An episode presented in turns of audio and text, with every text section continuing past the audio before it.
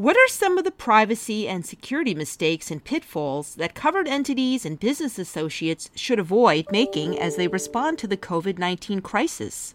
I'm Marianne Kolbasuk McGee, Executive Editor at Information Security Media Group.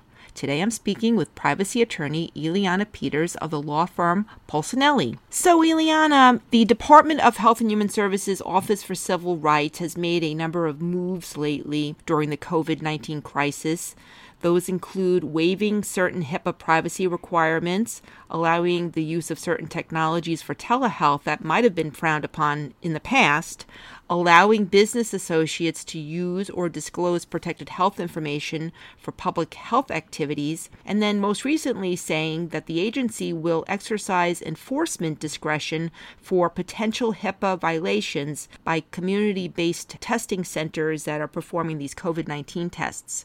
Of these moves or other recent moves by HHS during the COVID 19 crisis so far, any that you find potentially problematic from a privacy or security perspective and why? You know, I think there's a bit of confusion about all of these notices for different reasons. And so I think it's helpful to sort of walk through the different notices briefly um, to kind of highlight those issues where there has been a bit of confusion.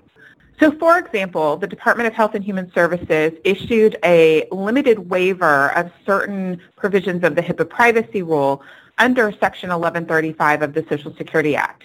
And every time HHS does this in association with a public health emergency of some kind, and they've done it obviously not only for COVID, but also in cases of natural disasters like hurricanes, etc. Every time they issue one of these limited waivers, there is a lot of confusion about how this applies. And many people think that HIPAA, just generally, all of the protections under HIPAA are waived. That's just not the case. A limited waiver under Section 1135 of the Social Security Act applies only to five pieces of the HIPAA privacy rule that have to do with individual rights. And those include obtaining a patient's agreement before speaking with family members or friends, honoring a request to opt out of a facility directory, distributing a notice of privacy practices to new patients, honoring the patient's right to request privacy restrictions, and honoring the patient's right to request confidential information and confidential communications. So again, these are very limited waivers of very few provisions of the HIPAA privacy rule that are difficult to implement in times of crisis. But it certainly does not waive anything beyond that. And so entities need to be aware that the rest of the HIPAA protections apply and they should comply with the rest of the HIPAA rules requirements. Now, as you mentioned, Marianne, OCR has also issued some notices of enforcement discretion. So not waivers. None of the provisions of the privacy rules have been waived pursuant to these notices. But what OCR has said in these notices is that they will exercise enforcement discretion on certain provisions of the rules during the public health emergency specifically related to COVID. So as you mentioned, Marianne, the first of those had to deal with telehealth and it was limited to healthcare providers. So the idea under this notice of enforcement discretion is that healthcare providers may have circumstances where they need to use telehealth technologies to treat individuals, both with COVID-related conditions and otherwise, and have probably business associate agreements in place with telehealth application vendors, of course, that comply with the HIPAA privacy rule and the security rule. But at the same time, they may need to use other technologies to treat patients who may not have access to those particular telehealth applications. So for example, a healthcare provider may have a business associate agreement in place with an application vendor like Skype for Business or Microsoft Teams, and that's the telehealth application they use regularly. You know, everybody's attempting to do their best to comply with the HIPAA requirements. There's a business associate agreement in place. But they have a patient who doesn't have access to a computer, can't use Microsoft Teams, and has to use some other type of potential application that they can use on their phone, for example. What HHS is saying here is that if the provider needs to use that application without signing a HIPAA business associate agreement first in order to treat that patient, they will exercise enforcement discretion related to that activity. So the default for healthcare providers still should always be compliant technologies and business associate agreements. But if it's just not possible in a particular circumstance to provide treatment, then OCR will exercise enforcement discretion. The second notice that OCR published related to enforcement discretion, which was about a week ago, has to do with business associates. And as we know, business associates themselves are somewhat limited in the uses and disclosures of protected health information that they can make because they are limited by their business associate agreements. So most of the business associate agreements that are in place obviously outline the uses and disclosures that a business associate can make to provide services to their covered entity clients. Those uses and disclosures generally do not include permissions to disclose for public health activities. So business associates are generally constrained from making those types of disclosures, even though they are permitted for HIPAA-covered entities under the privacy rule. So HHS said in this particular notice of enforcement discretion that as long as business associates are making public health disclosures as otherwise permitted by the HIPAA privacy rule, and the appropriate safeguards have to be in place, including, for example, encryption and access controls under the security rule, and if the business associate makes those disclosures to public health authorities in good faith and then provides notice to their covered entity clients, they can do so even if their business associate agreements don't allow for it. So again, they want business associates to comply with the requirements of the privacy rule as much as possible, and of course with the security rule as well, and then provide notice to their HIPAA-covered entity clients that they've made that disclosure that's authorized by law to a public health authority. And then, as you mentioned, there's a fresh off-the-press new notice of endorsement discretion from HHS that deals with community-based testing sites. So obviously these are very specific to this COVID emergency. And we know that there are several different opportunities for different types of healthcare providers and their business associates to set up community-based testing sites, for example, in parking lots, to try and increase the availability of testing for the public related to COVID. So what OCR has said in this particular notice of enforcement discretion is, again, limited to healthcare providers and their business associates that are undertaking community-based testing sites. So this is only applicable to the community-based testing site. If the healthcare provider does some other types of activities, like it's a physician and it has a physician's office separately from this testing site, or if it's a pharmacy and it operates a retail pharmacy separately from this testing site, this notice of enforcement discretion does not apply to those other activities. It only applies to the community-based testing site. And in those circumstances, OCR still encourages entities to implement reasonable safeguards related to the information that is shared during those testing site activities. But if there are circumstances where there may be disclosures that aren't made as permitted or with the appropriate safeguards under the privacy rule, then OCR will exercise its enforcement discretion in those circumstances. So again, the default should be compliance with the HIPAA rules. But if there is a circumstance related to those community-based testing sites, then OCR will exercise enforcement discretion in that regard. So I think, again, these are quite important and nuanced notices, and entities really should dig in and try and best understand that the default should be compliance with the rules, and then there may be very specific circumstances where OCR will utilize its enforcement discretion because of the emergency. So now, Iliana, as we know, during state and city lockdowns, healthcare entities and business associates are also allowing many more members of their workforces to telecommute. What are some of the top privacy and security considerations that healthcare entities and business associates should be keeping in mind as they expand their telecommuting ranks? So in this new world where we're all working from home, not only as business associates or as covered entities, the healthcare providers, health plans, and business associates that are involved here really have to remember not only the safeguards requirements under the privacy rule, but also the administrative, physical, and technical safeguards that are required under the HIPAA security rule. So much like all different types of businesses that are issuing guidance for their employees who are working from home, you know, healthcare providers, business associates, health plans also must do the same.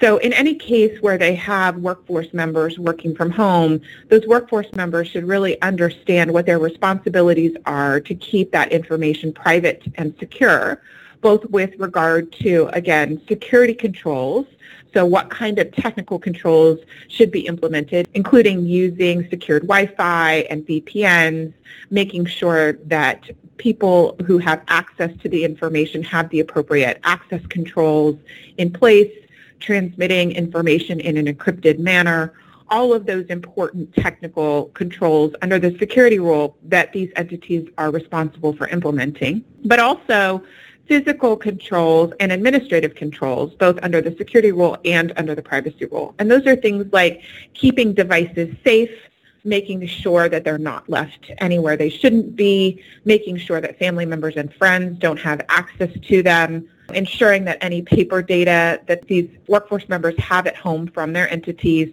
is kept safe, secure, and is not shared with individuals who don't have a right to that information. So again, this is nothing new for a lot of entities because there are a lot of HIPAA-covered entities and business associates that do in fact have employees that work from home and have for a long time. And of course, that's not prohibited by the HIPAA rules. But what they do need to ensure is the compliance with all of those important safeguards requirements technical, physical, and administrative to make sure that both the electronic data that they have at home and are transmitting out of their homes and the paper data that they have at home is kept private and secure.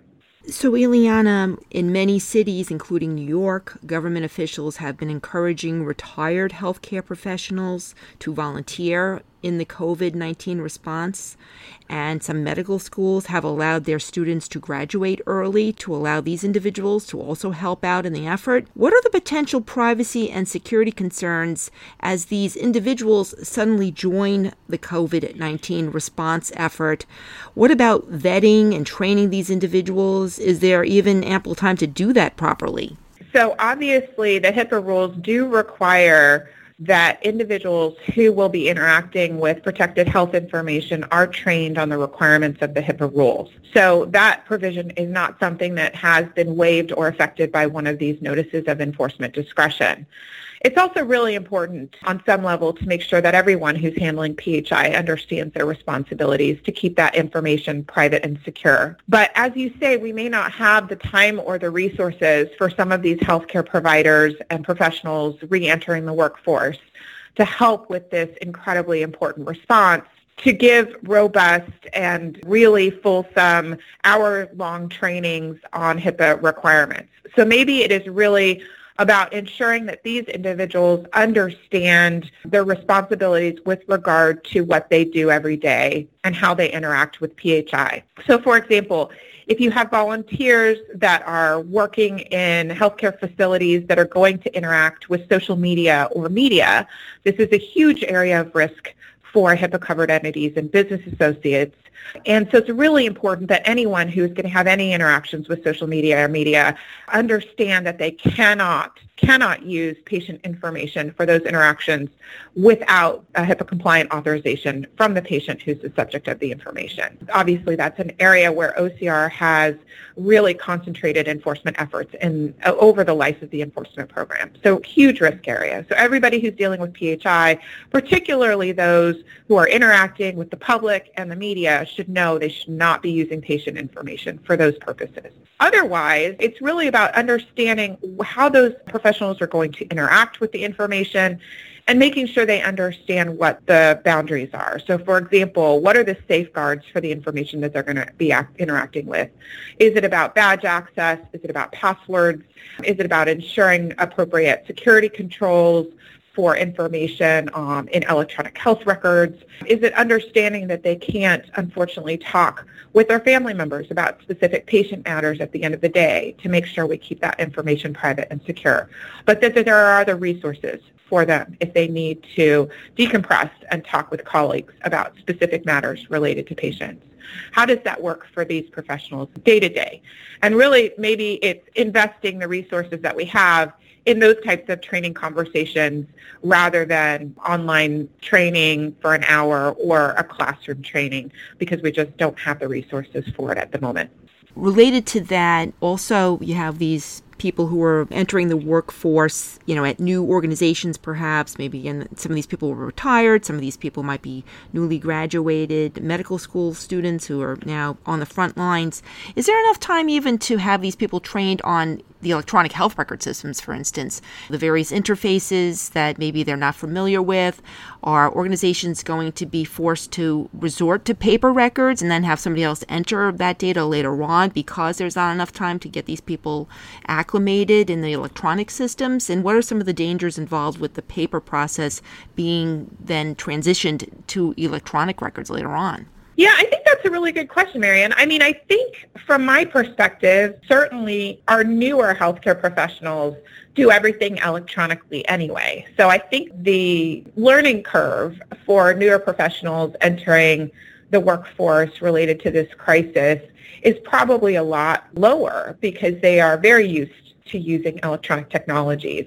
And really, I think there it's about helping them understand how to use those technologies in a secure way um, because they may be more inclined to use new and interesting applications or other types of technologies like devices that may or may not be approved through the HIPAA covered entities normal approval process.